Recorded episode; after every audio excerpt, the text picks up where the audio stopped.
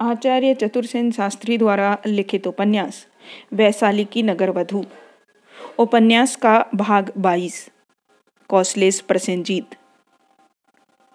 महाराज प्रसेनजीत कोमल गद्दे पर बैठे थे। दो यवनी दासियाँ पीछे खड़ी चंवर ढल रही थी। उनका शरीर अत्यंत गौरवर्ण था। आयु पैंसठ से भी अधिक हो गई थी। उनके खिचड़ी बाल बीच में चीर कर द्विफालबद्ध किए गए थे। बड़ी बड़ी मूछे यत्न से संवारी गई थी और वे कान तक फैल रही थी। वे कोमल फूलदार कौशय पहने थे और कंठ भुजा और मणिबंध पर बहुमूल्य रत्नाभरण पहने थे। इस समय उनका मन प्रसन्न नहीं था। वे कुछ उद्विग्न से बैठे थे। कंचुकी ने राजपुत्र विदुडब के आने की सूचना दी। महाराज ने संकेत से आने को कहा। विदुढ़ ने बिना प्रणाम किए आते ही पूछा, महाराज ने मुझे स्मरण किया था? किया था? किस लिए? परामर्श के लिए। इसके लिए महाराज के सचिव और आचार्य मांडव्य क्या यथेष्ट नहीं है? किंतु मैं तुम्हें कुछ परामर्श देना चाहता हूँ विदुढ़ मुझे, महाराज के परामर्श की मुझे आवश्यकता ही नहीं है, राजपुत्र ने घृणा व्यक्त करते हुए कहा। महाराज प्रसेनजीत गंभीर बने रहे। उन्होंने कहा, किंतु रोगी की इच्छा से औषध नहीं दी जाती, राजपुत्र। तो मैं रोगी और आप वैद्य हैं, महाराज। ऐसा ही है, यौवन अधिकार और अविवेक ने तुम्हें दृष्ट कर दिया है विदुढ़ परंतु महाराज को उचित है कि वे दृष्टता का अवसर न दे। तुम कौशलपति से बात कर रहे हो विदुडब आप कौशल के भावी अधिपति से बात कर रहे हैं, महाराज। क्षण भर स्तब्ध रहकर महाराज ने मृदुकंठ से कहा, पुत्र, विचार करके देखो, तुम्हें क्या ऐसा अविवेकी होना चाहिए? मैं कहता हूँ, तुमने मेरी आज्ञा बिना शाक्यों पर सैन्य क्यों भेजी है? मैं कपिल वस्तु को निशाक्य करूँगा, यह मेरा प्रण है। किस लिए? सुनो तो। आपके पाप के लिए, महाराज। मेरा पाप, दृष्टपुत्र, तू सावधानी से बोल। मुझे सावधान करने की कोई आवश्यकता नहीं है, महाराज। मैं आपके पाप के कलंक को शाक्यों के गर्म रक्त से धोऊँगा। मेरा पाप कह दो। कहता हूँ, सुनिए। परंतु आपके पापों का अंत नहीं है। एक ही कहता हूँ कि आपने मुझे दासी से क्यों उत्पन्न किया? क्या मुझे जीवन नहीं प्राप्त हुआ? क्या मैं समाज में पद प्रतिष्ठा के योग्य नहीं? किसने तेरा मान भंग किया? आपने साक्यों के यहाँ किस लिए भेजा था? साक्य अपने करद हैं। पश्चिम में वत्सराज उदयन कौशल पर सेना तैयार कर रहा है। पूर्व में मगध सम्राट बिंबसार वैशाली के लिच्छवी अलग खार खाए बैठे हैं। ऐसी अवस्था में साक्यों का प्रेम और सहाय प्राप्त करना था। इसलिए और किसी को न भेजकर कपिल वस्तु तुझे ही भेजा था। तू मेरा प्रिय पुत्र है और साक्यों का दौहित्र। विदुडब ने अवज्ञा की हँसी हंसकर कहा, साक्यों का दौहित्र या दासी पुत्र, आप जानते हैं वहाँ क्या हुआ? क्या हुआ? सुनेंगे आप। घमंडी और नीच साक्यों ने संथागार में विमन होकर मेरा स्वागत किया। अथवा उन्हें स्वागत करना पड़ा, पर पीछे संथागार को और आसनों को उन्होंने दूध से धोया। परसेंजीत का मुँह क्रोध से लाल हो गया। उन्होंने चिल्लाकर कहा, शुद्र साक्यों ने यह किया? मुझे मालूम भी न होता, मेरा एक सामंत अपना भाला वहाँ भूल आया था। वह उसे लेने गया। तब जो दास, दासी दूध से संथागार को धो रहे थे, उनमें एक मुझे गालियाँ दे रही थी।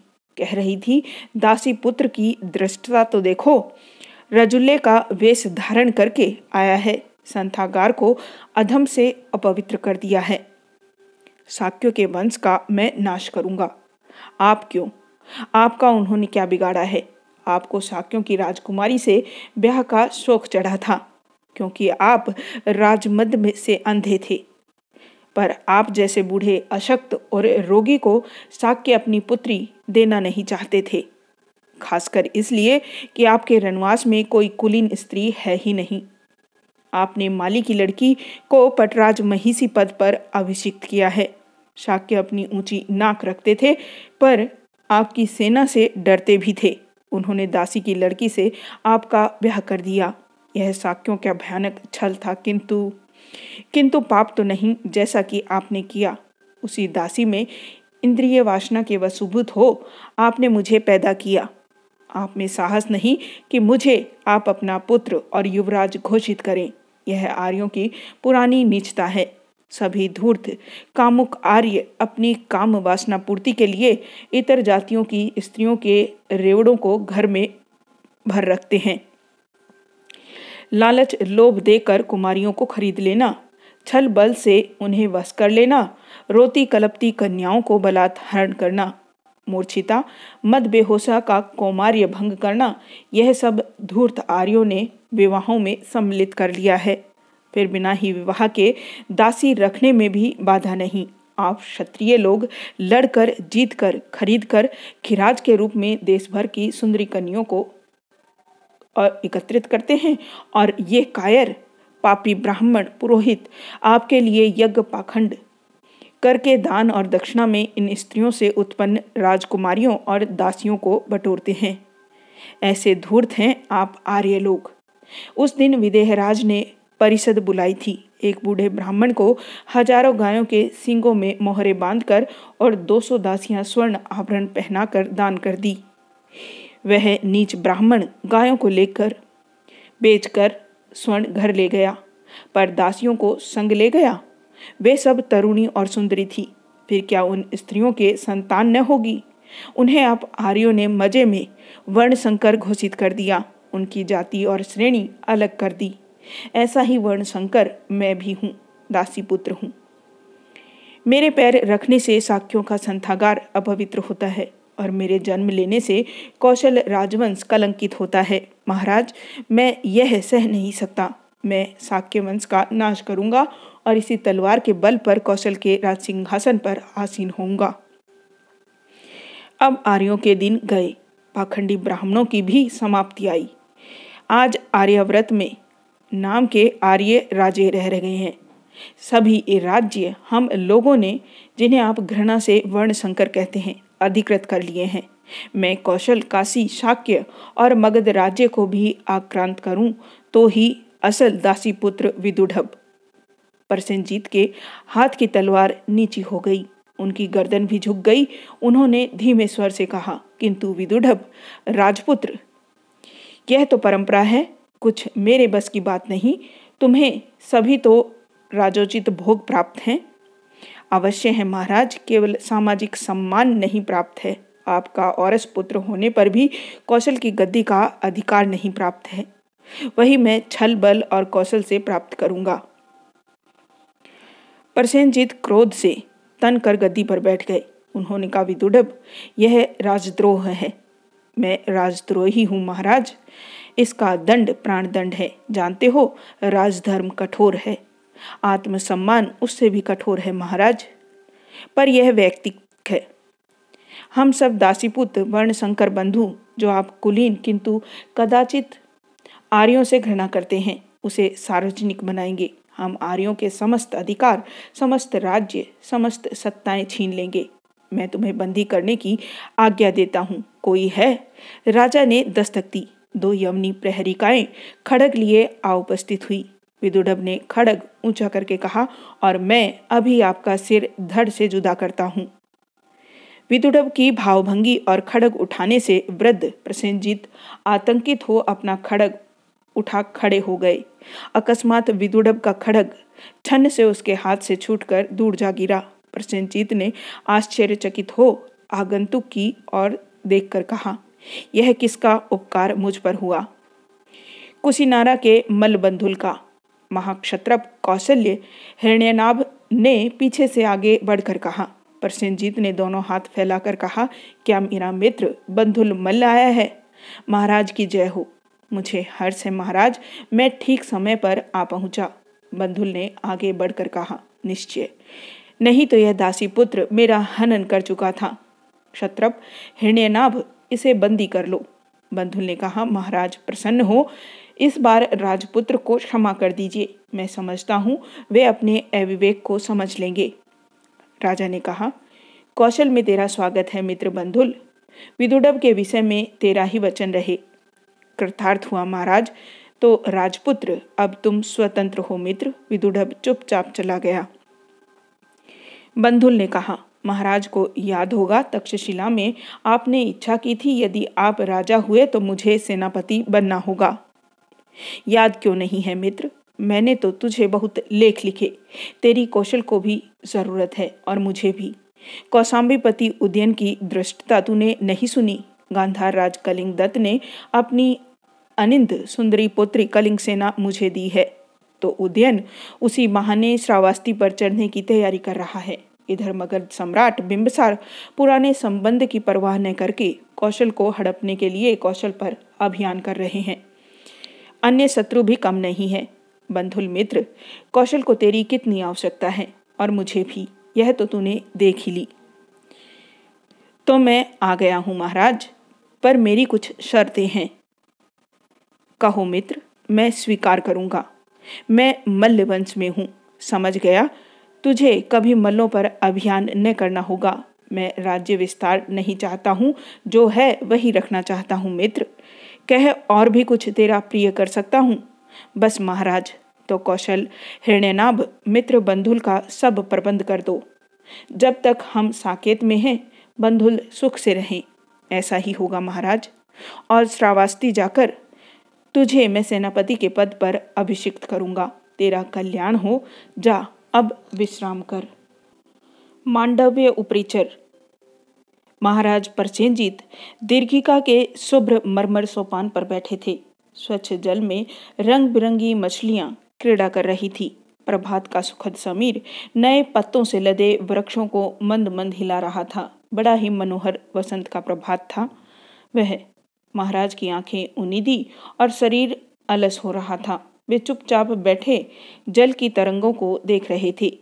एक वेत्रवती ने निवेदन किया आचार्य मांडव्य उपरीचर आए हैं, यहीं ले आ उन्हें।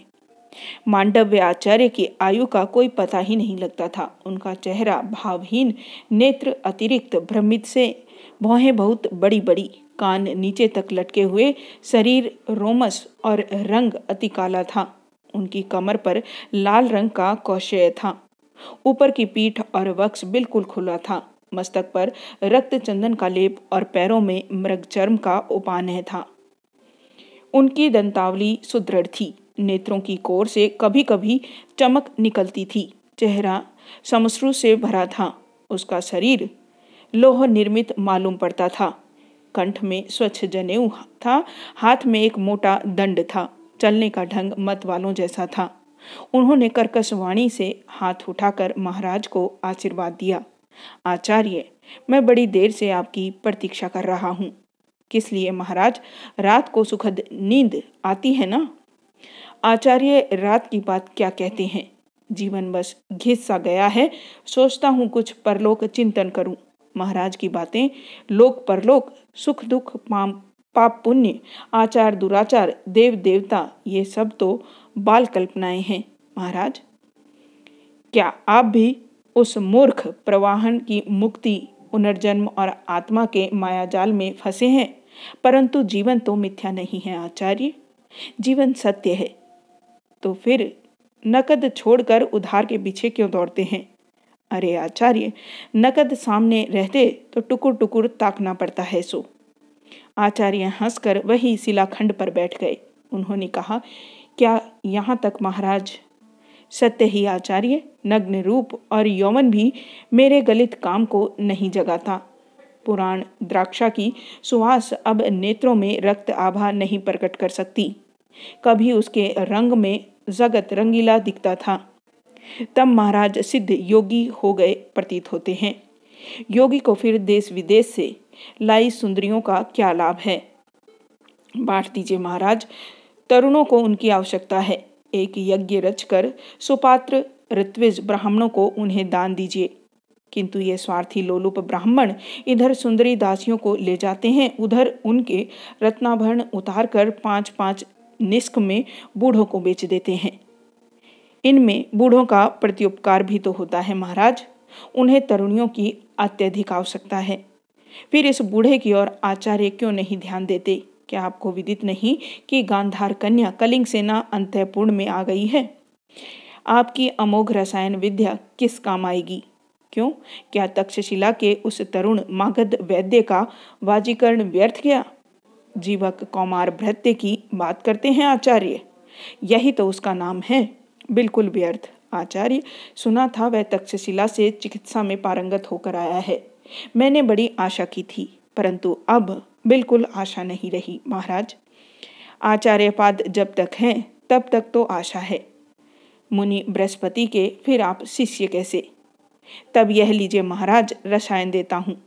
यह कहकर एक छोटा सा बिल्ब फल आचार्य ने महाराज के हाथ पर रखकर कहा, इसमें एक ही मात्रा रसायन है, यह देह सिद्धि या लोह सिद्धि दोनों ही कार्य करेगी। इससे चाहें तो सामने के संपूर्ण पर्वत को स्वर्ण का बना ले। महाराज चाहे, अपने इस गलित वृद्ध शरीर को वज्र के समान दृढ़ बना ले। और स्वच्छंद नव विकसित अनिध्य गांधार पुत्री के सौंदर्य का आनंद लुटें। आचार्य का बड़ा अनुग्रह है। स्वर्ण राशि की मेरे कोष में कमी नहीं। यह देह उपलब्ध सुख साधनों के भोगने में समर्थ हो, यही सोचता हूँ। तो राजन, चिरकाल तक उन सुख साधनों का भोग कीजिए। मैं आशीर्वाद देता हूँ। आचार्य हँसते हुए चले गए। महाराज उत्साहित हो धीरे धीरे दो युवतियों के कंधों पर हाथ रख महल में लौटे। धूप तेज हो गई थी। जीवक कौमार भृत्य, तुम ही वह वैद्य हो। वैद्य तो मैं हूँ, परंतु वह हूँ या नहीं नहीं कह सकता। कहाँ के? राजगृह का हूँ। पर शिक्षा तक्षशिला में आई है, पाई है। आचार्य आत्रेय के शिष्य तुम ही हो। मैं ही हूँ। तब ठीक है। राजकुमार विदुढ़ब ने थोड़ा नम्र होकर कहा, बैठ जाओ मित्र। युवक वैद्य चुपचाप बैठ गया। उसकी आयु कोई छब्बीस वर्ष की थी। उसका रंग गौर, नेत्र काले, उज्जवल माथा चौड़ा, बाल सघन काले और चिबुक चोटी थी। वह एक महार्ग दुशाला कमर में बांधे था, उस पर सुनहरा कमरबंद बधा था। एक बहुमूल्य उत्तरीय उसके कंधे पर बेपरवाही से पड़ा था। पैरों में सुनहरी, काम के जूते थे। विदुडब ने कुछ देर घूर कर तरुण वैद्य को देखा। फिर कहा, तुम्हारी जन्मभूमि क्या राजगृह की है? जी हाँ। जहाँ तक मुझे स्मरण है, राजगृह बड़ा मनोहर नगर है मित्र। परंतु राजगृह से तुम क्या बहुत दिनों से बाहर हो? प्राय सोलह वर्ष से। तो तुम तक्षशिला में भगवान आत्रेय के प्रधान शिष्य रहे। मैं उनका एक नगण्य शिष्य हूँ। वास्तव में मैं कौमार भृत्य हूँ। मैंने तुम्हारी प्रशंसा सुनी है, मित्र। तुम तरुण अवश्य हो, पर तारुण्य गुणों का विरोधी तो नहीं होता। क्या मैं युवराज को, की कोई सेवा कर सकता हूँ? मैं वैद्यों के अधिकार से परे हूँ, मित्र। देखते हो, मेरा शरीर हर तरह दृढ़ और निरोग है। फिर भी मैं तुम्हारी मित्रता चाहता हूँ। मेरी सेवाएँ उपस्थित हैं। क्या तुम्हें मित्र पिता के स्वर्ण रत्न का बहुत मोह है? स्वर्ण रत्न का मुझे कभी भी मोह नहीं हुआ। यह अच्छा है और एक सच्चे मित्र का। उसकी मुझे बड़ी आवश्यकता है, युवराज। तो तुम मुझे आज से अपना मित्र स्वीकार करोगे, अंतरंग मित्र। परंतु मैं दरिद्र वैद्य हूँ, जिस पर राज नियमों से अपरिचित हूँ। तुम एक उत्तम युवक हो और मनुष्य के सब गुणों से परिपूर्ण हो। युवराज ने अपनी बहुमूल्य मुक्ता माला उतार कर वैद्य के कंठ में डालकर कहा, यह स्नेह उपकार, उपहार स्वरूप स्वीकार करें मित्र। वैद्य ने धीरे से माला हाथ में लेकर कहा, यह उत्कोच है राजपुत्र। आपकी ऐसी इच्छा है तो कोई साधारण सा उपहार दे दीजिए। नहीं नहीं मित्र अस्वीकार न करो। यह अति साधारण है। तब जैसी राजपुत्र की आज्ञा। तो मित्र कहो, क्या पिताजी को तुम कुछ लाभ पहुँचा सके? तनिक भी नहीं राजपुत्र। मैंने उनसे प्रथम ही कह दिया था कि उनकी यौमन ग्रंथियाँ और चुल्लक ग्रंथियाँ निष्क्रिय हो गई हैं। हृदय पर बहुत मेद चढ़ गया है। यदि वे कोई वाजीकरण सेवन करेंगे तो उनके जीवन नाश का भय हो जाएगा। फिर भी उन्होंने वाजीकरण भक्षण किया। तीन तीन बार राजपुत्र और तीनों बार निष्फल। यह तो होना ही था। औषध केवल शरीर यंत्र की तो क्रियाशील करती है और इंद्रिय व्यापार उसी से चलता है। इस प्राकृतिक नियम का क्या किया जाए? वास्तव में आचार्य मांडव्य ने पिताजी को कामुक और अंधा बना रखा है। परंतु क्या आचार्य के इस रसायन में कुछ तत्व है? मैंने उसका अध्ययन नहीं किया राजपुत्र, परंतु रसायन तत्व सत्य है। आचार्य मांडव्य मुनि बृहस्पति के शिष्य हैं। जिनका चरवाक मत आजकल खूब प्रचार कर रहा है। उनका तो यह सिद्धांत ही है कि शरीर को कष्ट मत दो, भाग्य नहीं, पर पुरुषार्थ ही मुख्य है। अपने पर निर्भर रहो, परमेश्वर कुछ नहीं है, परलोक नहीं है। वेद धोखे की टट्टी है, बुद्धि ही सब कुछ है। आत्मा पंच तत्व से बना है, प्रत्यक्ष ही सत्य प्रमाण है, वह गौतम के न्याय का भी विरोध करते हैं और ब्राह्मणों के यज्ञों का भी। शुद्र और शंकर सभी ने उनके मत को पसंद किया है। इससे ब्राह्मणों का प्रभुत्व तो नष्ट हुआ है, पर अनाचार बहुत बढ़ा है। इन वंचक आर्यों को भी तो इससे बहुत सहारा मिला है। अब वे खुल्लम खुल्ला दासियों और रखेलियों को भेड़ बकरियों के रेवड़ की भांति अंतपुर में भेज रहे हैं और उनकी संतानों को कुत्तों और जानवरों की भांति समाज और संगठन से च्युत कर संकर बना देते हैं। यह सत्य है, परंतु सबसे बुरा प्रभाव तो वैश्यों पर पड़ा है। बेचारे वैश्य प्रतिलोम विवाह कर नहीं सकते। वे केवल अपनी और शुद्रों की ही स्त्रियों के घरों में डाल सकते हैं। उनका नाम काम, कृषि, पशुपालन और वाणिज्य है, जिसमें शुद्र और अतिशुद्र कर्म कर ही उनके संपर्क में रहते हैं। अतः उन्हीं में उनका रक्त मिल जाने से वे आर्यों से अतिहीन, कुरूप और कुत्सित होते जा रहे हैं। परंतु इसका उपाय ही क्या है? जब तक आर्यों का समूल उच्छेद न हो। वह होने का भी समय आ गया है, राजपुत्र। सर्वजीत, निग्रंथ, महावीर और शाक्य पुत्र गौतम ने आर्यों के धर्म का समूल नाश प्रारंभ कर दिया है। उन्होंने नया धर्म चक्र परिवर्तन किया है। जहाँ वेद नहीं है, वेद का कर्ता ईश्वर नहीं है। बड़ी बड़ी दक्षिणा लेकर राजाओं के पापों का समर्थन करने वाले ब्राह्मण नहीं हैं। ब्रह्मा और आत्मा का पाखंड नहीं है। उन्होंने जीवन का सत्य देखा है। वे इसी का लोक में प्रचार कर रहे हैं। उधर अनार्य, अश्वग्रीव और हिरण्यक्षिपु ने वेद पढ़ना, सुनना और यज्ञ करना अपराध घोषित कर दिया है। इसके लिए प्राण दंड नियत है। जितनी जल्दी आर्यों का नाश हो, उतना ही अच्छा है वह वैद्यराज। बेचारे शूद्रों को भारी विपत्ति का सामना करना पड़ रहा है। वह क्यों? उन्हें उच्च वर्ण की स्त्री लेने का अधिकार नहीं। उनकी युवती और सुंदरी कन्याओं को वे आर्य युवा होने से प्रथम ही या तो खरीद लेते हैं या हरण कर लेते हैं और वे दरिद्रों, दस्युओं और असुरों से स्त्रियाँ जैसे तैसे जुटा पाते हैं।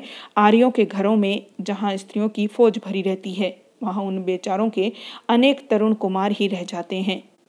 इन्हें आजीवन स्त्री नहीं मिलती। एक एक स्त्री के लिए वे खून खराबी तक कर देते हैं। किंतु मित्र, क्या आर्यों का नाश होने पर कोई महाअनिष्ट आ खड़ा होगा?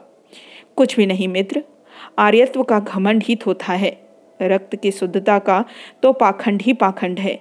दस्यु और शुद्र पर्यंत रक्त उनकी नाड़ियों में है।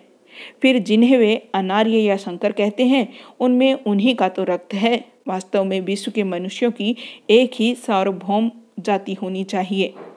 किंतु मित्र, शताब्दियों से रूढ़िबद्ध ये आर्य केवल वर्णों ही में बंध नहीं। इस ब्राह्मण तत्व और राजत्व में बड़ी भारी भोग लिप्सा भी है। ऐसा तो है ही राजपुत्र। इसी से तथागत ने इस वर्ण व्यवस्था की जड़ पर प्रथम कुठाराघात किया है।